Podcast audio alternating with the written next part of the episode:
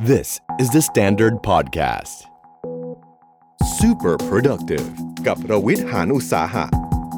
Brought to you by Dtech Unleash Giant in You ปลูกพลังยักษ์ในตัวคุณให้เป็นคนที่ดีกว่ายินดีต้อนรับเข้าสู่ Super Productive Podcast นะครับตอนสุดท้ายของซีซั่น1แล้วโอ้โหเร็วมากเลยนะฮะเรามาตอบคำถามกันนะครับตอนนี้เพราะว่าเรามีคำถามที่ได้ถูกถามเข้ามาจากการที่ฟัง Super Productive มาเสร็จแล้วหลายคนก็ยังสงสัยอยู่ว่าเอ๊ะเรื่องนี้มันทำยังไงนะก็จะมาไล่ให้ฟังเร็วนี้คำถามแรกเนี่ยบอกว่าคุณรวิทย์นี่ตื่นเช้ามากเลยเนาะ 3:30 น 4:00 นเนี่ยนอนกี่โมงอ่ะแล้วนอนรวมๆกันกี่ชั่วโมงง่วงนอนไหมนะฮะอันนี้เป็นคำถามที่ได้รับเข้ามาเยอะมากนะครับต้องบอกว่างี้ครับผมเนี่ยโชคดีนิดนึงคือเดี๋ยวนี้ลูกมานอนด้วยนะฮะเด็กๆก็ต้องหลับเร็วผมก็นอนพร้อมเขาอ่ะ 3:00 นอะไรอย่างเงี้ยนะฮะทีนี้เทคนิคมันคืออย่างงี้เนื่องจากว่าผมเนี่ยทำ IF ใช่มั้ยก็เลยไม่ได้กินข้าวเย็นเพราะฉะนั้นตอนเย็นผมจะมีเวลาก็คืออยากจะจัดแจงธุระอะไรส่วนตัวก็ทำไปตอนเย็นนะครับสัก 20:00 นเนี่ยก็เริ่มตั้งท่าละนะฮะเริ่มแบบเล่นกับลูกอะไรอย่างเงี้ยนะฮะ 3:00 น 3:30 นก็นอนทีนี้คนหลายคนก็แบบโหพี่มันแบบมันดูเนิร์ดมากเลยอ่ะการนอน 3:30 นเนี่ยมันไม่ได้หรอกผมแบบ 3:30 นผมยังแบบเริ่มกด Netflix ตอนแรกนะฮะจะบอกว่างี้ฮะคือผมคิดว่าการนอนเนี่ยมันมีประเด็นที่น่าสนใจตรงที่ว่าถ้าคุณอยากจะนอนเร็วขึ้นคุณต้องนอนเร็วทุกวันนะมันมีอยู่ตรงนี้ไม่งั้นเนี่ยคุณจะมันจะงงนึกออกไหมฮะชีวิตเรามันมีนาฬิกาอยู่ถ้าคุณนอนดึกมันก็จะเป็นตารางแบบนั้นแต่ว่าวันๆนึงเนี่ยก็ควรจะนอนให้ได้อย่างต่ำที่สุดเนี่ยนะครับ6 ชั่วโมงแต่จำนวนชั่วโมงนอนก็ยังไม่สำคัญเท่าคุณภาพการนอนนะ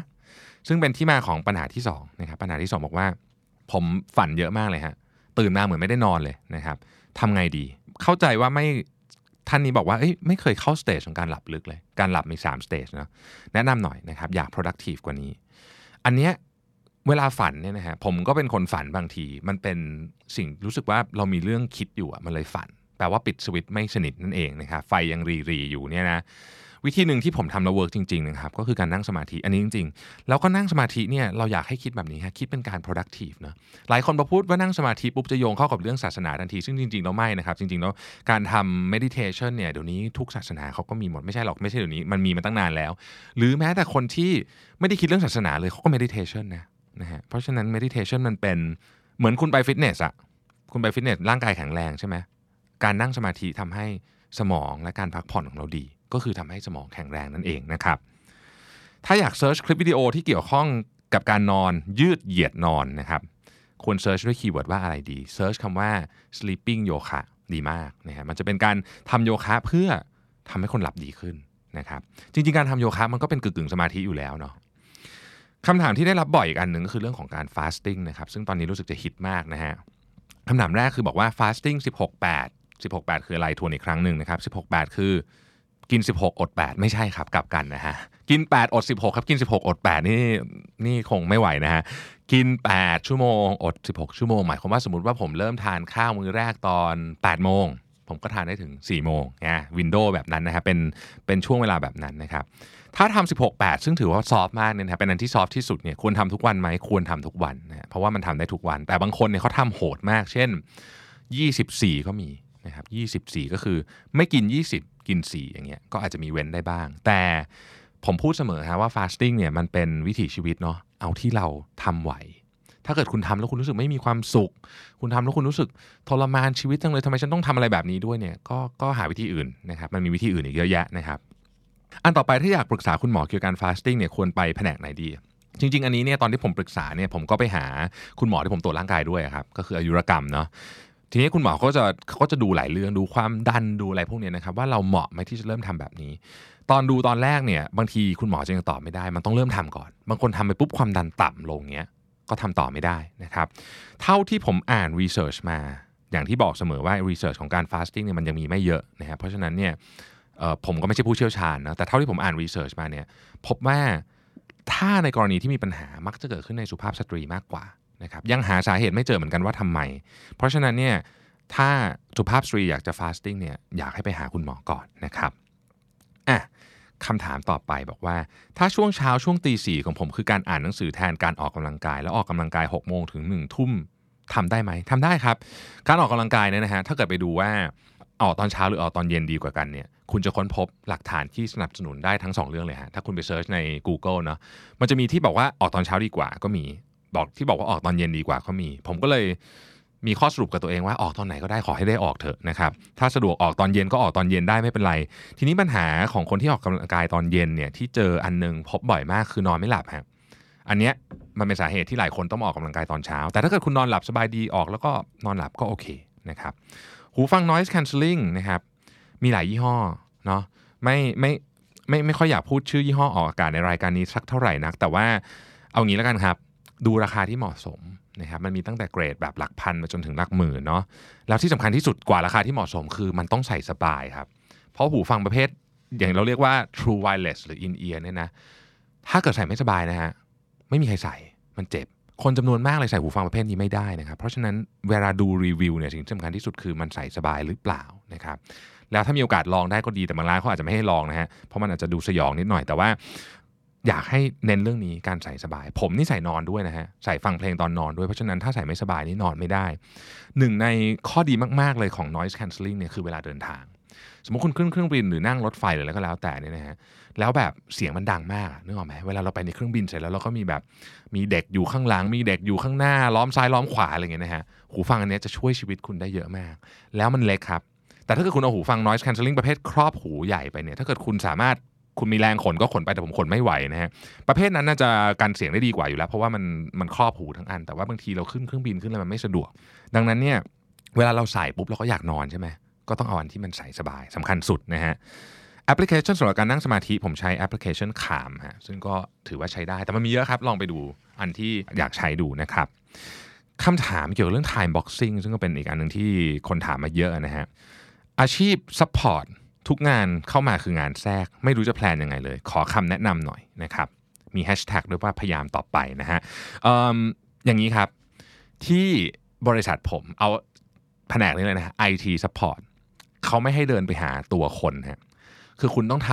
เขาเรียกว่า IT Request เข้าไปนะฮะแล้วเดี๋ยวเจ้าตัวเนี่ยเขาจะจัดลำดับความสำคัญเองนะครับนอกจากว่าแบบโอ้โหแบบเรื่องนี้ด่วนสุดๆเลยเนี่ยนะครับก็สามารถไปขอหัวหน้าเขาให้ทำก่อนได้แต่จะไม่มีการแบบเดินเข้าไปแบบซ่อมคอมให้พี่หน่อยสิอะไรเงี้ยไม่มีนะฮะลองเอาระบบนี้ไปนำเสนอกับหัวหน้าดูทำระบบที่เรียกว่า ticket ก็คือล่ะผมเข้าใจแล้วว่าคุณจะปรินเตอร์คุณมีปัญหาแต่ว่าคุณรอก่อนเพราะว่าของคุณยังไม่ด่วนนะฮะทำแบบนี้คุณจะเริ่มบริหารจัดการได้นะครับ IT support เนี่ยเป็นแผนกที่ปวดหัวที่สุดนะครับเพราะเรามีคนที่โวยวายว่าปรินเตอร์เสียแต่ลืมเสียบปลั๊กก็มีนะฮะเพราะฉะนั้นเนี่ยถ้าเขาทำได้ผมเชื่อว่าคุณก็สามารถคุยกับทีมงานแล้วก็จัดระบบแบบนี้ขึ้นมาได้นะครับ Ticketing นะฮะเวิร์กมากการประชุมคุณอยู่ในงานประเภทไหนนะฮะอยู่ได้หลายประเภทแต่ส่วนใหญ่แล้วมักจะเป็นงานแอดมินฮะคือการประชุมผมว่าเกินครึ่งอ่ะไม่ต้องประชุมต้องดูแต่มันงานประชุมที่มันเป็น productive ก็มีนะครับแต่ไม่ควรอันนึงที่ไม่ควรเป็นคือไม่ควรเป็นงานหลักครับไม่ควรจะมีใครมีงานหลักคือนั่งอยู่ในห้องประชุมแต่หลายคนเป็นอย่างนั้นเนาะไม่ควรเป็นแบบนั้นนะครับเพราะว่าการประชุมจริงๆแล้วมันไม่ได้ทำงานนะครับพูดถึงนักศึกษานะครับแนะนำ time boxing สำหรับนักศึกษาดูนะฮะลองใช้แอปประเภทที่เป็น task management ดูก็ยังใช้ยากอยู่นะครับคือจริงๆ time boxing อะครับไม่ต้องไปไม่ต้องคิดถึงเรื่อง tools เยอะผมชูเสมอว่าเครื่องมือก็ส่วนหนึ่งแต่ว่าจริงๆแล้วเนี่ยของที่สำคัญกว่าคือความเข้าใจเกี่ยวกับการทำของเรานะครับนักศึกษาเนี่ยเข้าใจเรื่อง time boxing ดีกว่าคนอื่นเอาจริงๆแล้วเพราะว่านักศึกษาครับอยู่กับ deadline time boxing คือการที่คุณมีเดดไลน์เยอะๆในวันหนึ่งนั่นแหละแค่นั้นเองนะฮะในกรณีสมมติผมยกตัวอย่างนะครับสมมติว่าผมจะทำงาน thesis งาน thesis มีหลายพาร์ทเนาะพาร์ทแรกก็คือหาข้อมูลนะครับพาร์ทที่2ออกไปคุยกับคนข้างนอกพาร์ทที่3มาเขียนรายงานสมมติอะไรอย่างเงี้ยนะฮะคุณก็ทำ time boxing ไปว่าวันนี้คุณจะทำพาร์ทไหนเป็นเวลากี่ชั่วโมงแล้วพยายามทำให้มันอยู่ในส่วนนั้นให้ได้เช่นวันนี้เราจะพิมพ์รายงานชั่วโมงเดียวนะครับก็ทำรายงานแค่นั้นพอนะฮะอันนี้ก็คือวิธีการทำ time boxing time boxing ไม่ได้เกี่ยวกับเครื่องมือแต่ว่าเกี่ยวกับวิธีการที่เราบริหารจัดการเวลาของเราเองนะครับมินิเดดไลน์นะฮะต่อไปตอนสัมภาษณ์งานถ้าตอบไปว่าอยากได้ความรู้โดยที่สกิลเราไม่แข็งพอเขาจะรับไหมจนเผลออาจคิดไปไม่ได้ว่าจำเป็นต้องโกหกเพื่อความเอาตัวรอดนะฮะสถานการณ์แบบนี้น่าจะมีหลายคนที่เป็นอยู่จริงๆต้องบอกว่าสกิลถ้าพูดคำว่าสกิลนะถ้าพูดว่าสกิลนะครับผมเข้าใจว่าสกิลแบบนี้มันจะมักหมายถึง hard skill คำว่า hard skill ก็คือสกิลทุกอย่างที่ฝึกได้นะครับ hard skill เนี่ยเป็นสกิลทุกอย่างที่ฝึกได้เช่นภาษา อะไรอย่างเงี้ยนะสกิลเรื่องของตัวเลขพวกนี้ถือว่าเป็น hard skill ทั้งสิ้นถ้าถามผมนะครับ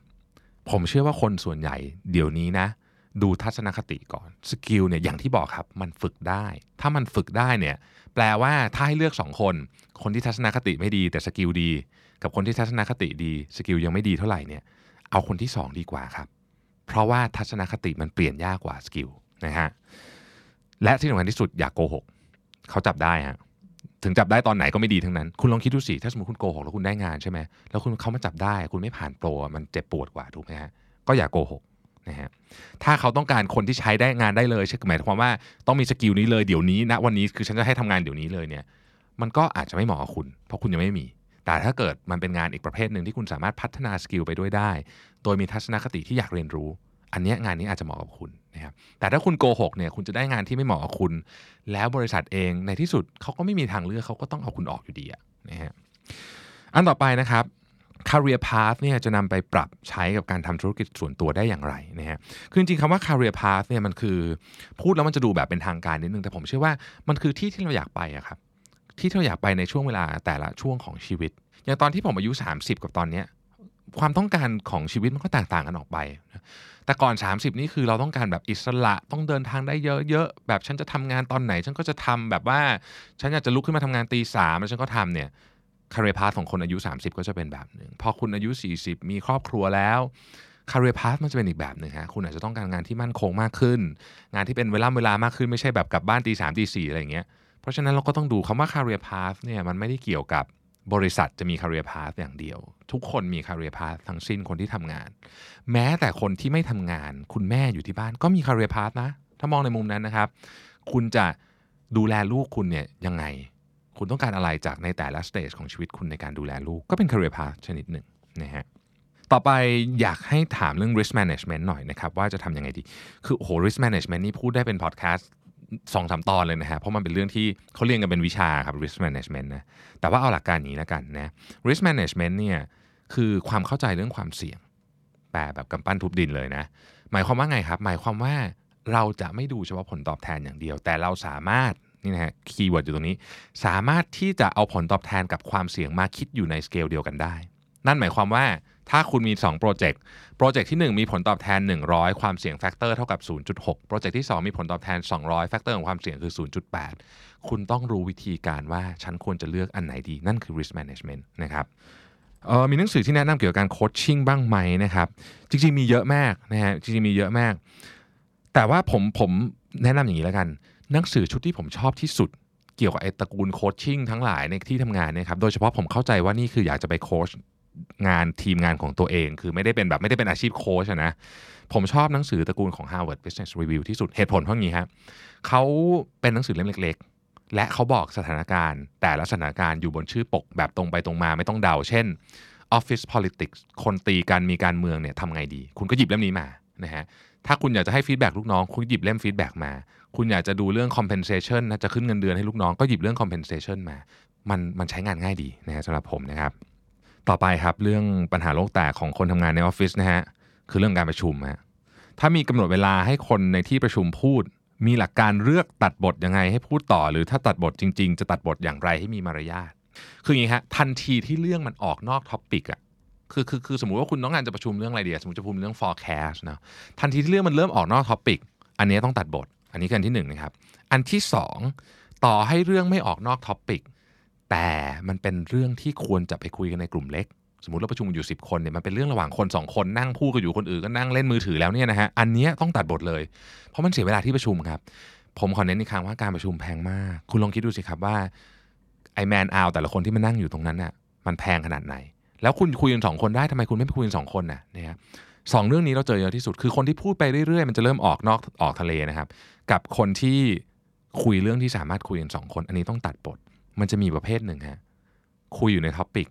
แต่พูดเยอะเกินเหตุคือจริงๆแล้วเรื่องนี้พูดประโยคเดียวก็จบแล้วโอ้โหพี่ชักแม่น้ำทั้ง5นู่นนี่มาอันเนี้ยอาจจะต้องไปคุยนอกรอบแต่เขาต้องตัดบทประมาณนึงนะครับแต่ว่าบางทีเนี่ยเขากำลังจะเข้าสู่ประเด็นไงแต่โอ้โหกว่าจะเข้าประเด็นไปพูดเกินสัก10 นาทีนะฮะอย่างเงี้ยต้องไปคุยกันนอกรอบว่าโอเคเราเนี่ยเวลาที่ประชุมมันมีจำกัดเนาะเราก็ต้องใช้ให้เป็นประโยชน์ที่สุดกรณีที่3เนี่ยไม่แนะนำให้ตัดบททันทีนะครับเพราะว่าเจ้าตัวเนี่ยจะเคืองได้เพราะเขาก็รู้สึกว่าเขาไม่ได้ทำอะไรผิดอ่ะคือเขาก็พูดอยู่ในเรื่องที่กำลังจะประชุมเพียงแต่เขาพูดเยอะหน่อยเท่านั้นเองอันนี้ไปคุยนอกรอบดีกว่านะครับก็คือมี2กรณีที่ตัดบทนอกเรื่อง กลับไปคุยกันกลุ่มเล็กได้แต่ถ้าเกิดพูดอยู่ในเรื่องแล้วมันยาวเนี่ยก็ลองไปโคชชิ่งหรือไปฟีดแบ็กกันนอกรอบดูนะฮะต่อไปนะครับก็บอกว่าอยากให้ขยายความเรื่อง System of Success นะครับในเรื่องของ Growth Mindset เนื่องจากตอนนี้มีแต่คนสร้างแรงบันดาลใจแต่ไม่ค่อยมีใครพูดถึงเรื่องนี้เท่าไหร่นักนะฮะคือจริงๆต้องบอกว่าอย่างนี้ครับไอ้คำว่า System of Success เนี่ยมันจะฟังดูแบบแข็งๆนิดนึงนะคือมีแบบมีระบบสามารถจัดการได้แต่ว่าจริงๆเนี่ยสิ่งที่ผมอยากใช้ตอนนี้มันมีคำหนึ่งที่ผมชอบมากตอนนี้ผมเพิ่งไปอ่านเจอผมชอบมากมันคือคำว่า buoyancy ฮะ buoyancy เนี่ยถ้าแปลเนี่ยนะครับมันคือการเหมือนแบบการสามารถรักษาความลอยตัวของเราได้คือเหมือนกับรักษาจุดไม่ให้เราลอยมากเกินไปไม่ให้เราจมมากเกินไปวิธีการคิดเรื่องของ growth mindset เนี่ยมันคือการรักษา buoyancy นะครับ buoyancy เนี่ยคนจะคุ้นเคยมากที่สุดถ้าดำน้ำเวลาดำน้ำเนี่ยคำนี้เขาจะพูดบ่อยนะฮะถ้าอธิบายสำหรับคนที่ไม่ได้ดำน้ำก็คือว่าถ้าคุณเป็นมือใหม่เนี่ยคุณจะไม่สามารถคือร่างกายเรามันไม่ได้เป็นตันๆถูกไหมมันมีโพรงอยู่ข้างในเพราะฉะนั้นโดยปกติแล้วเราจะลอยในทะเลนะฮะเวลาเราดำน้ำเนี่ยเราต้องใส่เข็มขัดที่มีน้ำหนักถ่วงแต่คนที่ไม่สามารถควบคุมอากาศหายใจเวลาอากาศหายใจเข้าไปได้เราก็จะป่องขึ้นใช่ไหมเวลาอากาศหายใจออกไปเราก็จะแบบร่างกายเราก็จะความหนาแน่นเพิ่มขึ้นคนที่ควบคุม buoyancy ไม่ได้อะคือพวกมือใหม่เนี่ยมักจะลอยฮะคนดำน้ำใหม่ๆเนี่ยมักจะแบบดำมันไม่จมอ่ะคือลงไปแล้วมันลอยขึ้นมาอันเนี้ยคือคุณควบคุม buoyancy ไม่ได้แต่ถ้าเกิดคุณควบคุม buoyancy ได้คือคุณอยู่ในระดับที่พอดีไม่จมไม่ลอยจนเกินไปอันนี้คือ system ที่ดีหลักการอันนี้เนี่ยมันพยายามจะบอกเราว่าเวลาเราเจอเรื่องที่ไม่ดีเนี่ยเราต้องมีวิธีการจัดการกับความเครียดของเราให้ได้วิธีการจัดการกับความเครียดเนี่ยต้องเป็นวิธีการจัดการกับความเครียดแบบสร้างสรรค์ไม่ทำร้ายตัวเองการจัดการกับความเครียดของหลายคนเนี่ยทำร้ายตัวเองซะเยอะก็มีนะครับพวกเนี้ยคือคำว่า system เวลาคุณเครียดเกินไปคุณมีระบบการจัดการไหมเวลาคุณกำลังตัดสินใจเรื่องยากๆคุณจัดการยังไงพวกเนี้ยจะทำให้คุณมีโอกาสสำเร็จหรือล้มเหลวเนี่ยขึ้นอยู่กับคุณมีเครื่องมือหรือเปล่าพวกนี้เป็นเครื่องมือส่วนบุคคลนะครับยกตัวอย่างเช่นสมมติว่าเรามีแบบลูกน้องคนเก่งมากๆเลยมาลาออกเนี่ยเราบริหารจัดการความรู้สึกของเรายังไงเราต้องมีชุดเครื่องมือพวกนี้ไว้แล้วมันจะเป็นสิ่งที่เรียกว่า system of success นี่แหละนะครับอยากทราบวิธีการประเมินผลคิดว่าหลายครั้งเรามีวัตถุประสงค์ที่มีความนามธรรมสูงมากนะครับเราจะประเมินผลออกมาอย่างไรรวมถึงบ่อยครั้งที่เรานำคำถามไปใช้มากมายในการประเมินแต่ผู้ประเมินหลายคนไม่ชอบคำถามยาวแบบนั้นนะฮะมันค่อนข้างใช้เวลานะครับพอจะแนะนำวิธีการประเมินผลที่ productive ได้ไหมล่ะคำถามนี้เนี่ยนะครับมันเป็นคำถามที่คนจำนวนมากมีข้อสงสัยมาตลอดและมีคนพยายามแก้ปัญหานี้มาตลอดสิ่งหนึ่งที่ผมกล้าพูดก็คือยังไม่มี perfect system เพราะเราเป็นมนุษย์เนี่ยเรามีความซับซ้อนมากนะฮะตัวเราเองยังไม่ค่อยเข้าใจตัวเองเลยอ่ะเราจะไปเข้าใจคนอื่นได้ยังไงใช่ไหมแต่ว่าการประเมินผลที่ดีเนี่ยนะครับท่านเนี้ยพูดถึงเรื่องการประเมินผลแล้วมันเป็นนามธรรมเดี๋ยวนี้การประเมินผลในยุคใหม่ๆเนี่ยเป็นนามธรรมเยอะมากคือมันเป็นนามธรรมเกือบหมดเลยมันเป็นแบบคุณรู้สึกว่าคนนี้มีความเป็นผู้นำหรือเปล่าความเป็นผู้นำคืออะไรนะฮะวิธีการประเมินผลที่ดีเนี่ยคืออย่างนี้ครับหนึ่งคุณต้องให้คนที่ถูกประเมินเนี่ยรู้ก่อนว่า expectation คือความคาดหวังของบริษัทต่อตัวเขาอะคือเรื่องอะไรความคาดหวังของบริษัทต่อตัวเขานี่คือเรื่องอะไรอย่าลืมนะครับว่าเรื่องนี้เนี่ยเป็นเรื่องที่สำคัญมากแต่เจ้าตัวมักจะไม่ถามคุณต้องบอกฮะเราคาดหวังให้คุณทำงานแบบนี้นะ1 2 3 4ความคาดหวังไม่ใช่ KPI นะครับขอเน้นอีกครั้งนึงความคาดหวังต่อบริษัทเนี่ยไม่ใช่ KPI นะครับความคาดหวังจากบริษัทเป็นอีกเรื่องนึงต้องบอกเขานั่นคืออันที่1คุณจะประเมินผลได้ดีเจ้าตัวต้องรู้ก่อนว่าจะถูกประเมินเรื่องอะไรและความคาดหวังคืออะไรคือประมาณนี้เรียกว่าได้3 average นะครับนี่คือความคาดหวังนะและมันไม่ใช่สิ่งที่สามารถเขียนขึ้นมาเป็นคู่มือได้นะครับคุณต้องคุยเป็นรายบุคคล เรื่องที่2นะการประเมินผลเนี่ยต้องประเมินจากวัตถุประสงค์ที่ชัดเจนยกตัวอย่างเช่นสมมุติเราบอกว่าเราต้องการให้คุณทำ product ได้3ชิ้นคุณต้องเขียนวัตถุประสงค์ให้ชัดเจนว่าไอ้ product 3ชิ้นเนี่ยจะเอาขนาดไหนถึงจะเรียกว่าสำเร็จนะครับบางคนบอกว่าอยากเพิ่มยอดขายอย่างเงี้ยมันจะประเมินยากมากนะฮะมันจะเป็นอะไรที่แบบไม่รู้จะประเมินยังไงก็ต้องเขียนวัตถุประสงค์ให้ชัดเจนนั่นคืออันที่2อันที่3ครับทำยังไงก็ได้ให้มีระบบในการเอาความ bias หรือความลำเอียงเนี่ยออกไปจากการประเมินให้ได้มากที่สุดไม่มีระบบไหนที่ออกไปได้ 100% แต่เอาออกให้ได้มากที่สุดนะครับทำยังไงคืออย่างนี้เวลาเราประเมินผลเนี่ยนะครับมันมีความลำเอียงมนุษย์เรานี่ลำเอียงทุกคนนะฮะอันนึงที่เห็นชัดก็คือเรามักจะชอบคนที่มีความคล้ายกับเราเพราะฉะนั้นลูกน้องคนไหนที่มีความเชื่อคล้ายกับเราเนี่ยเราจะ